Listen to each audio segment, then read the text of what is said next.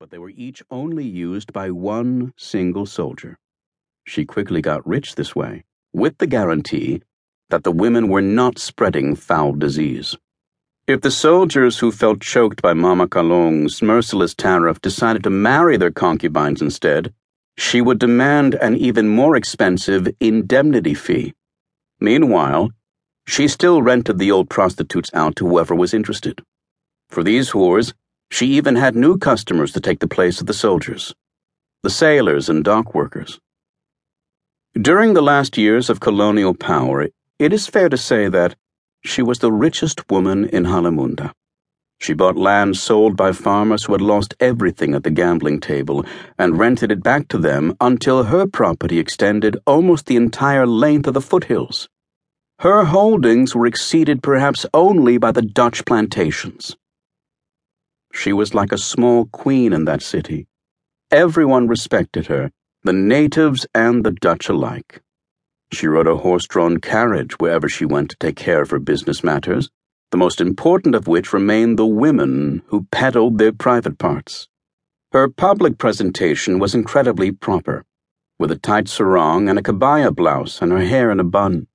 Of course, she wasn't as skinny as she used to be, and this was when the people following the habit of the young prostitutes began calling her Mama.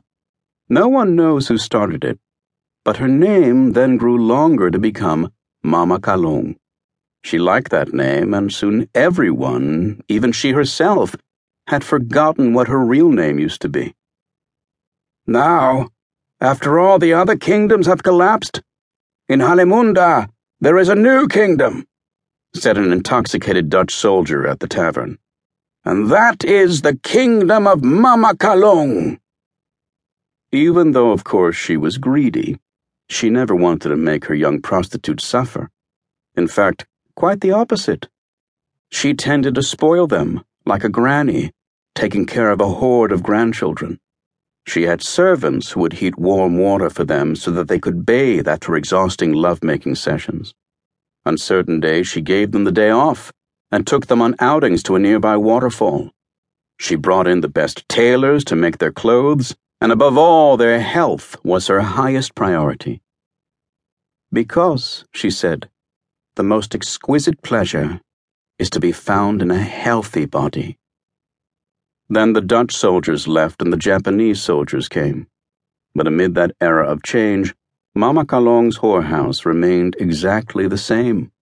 She served the Japanese soldiers just as graciously as she had served her previous customers, and even sought out fresher, younger girls.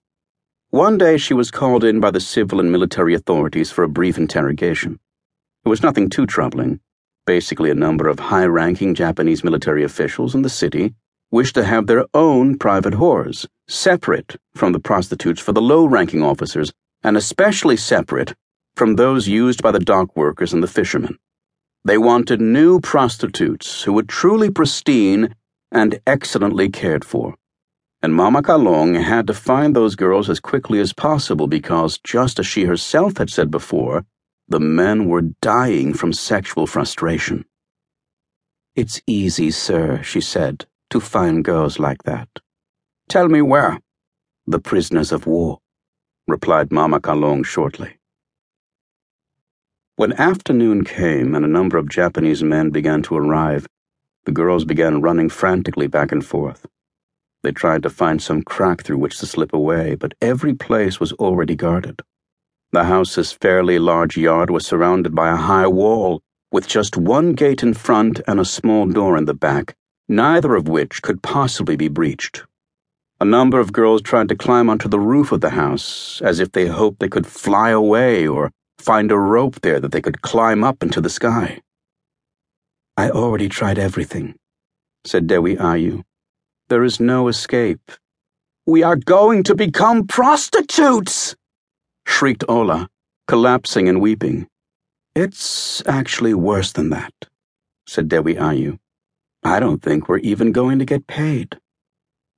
Another girl named Helena immediately accosted the Japanese officers who appeared and accused them of violating their human rights as outlined in the Geneva Convention. Not just the Japanese, but even Dewi Ayu laughed out loud.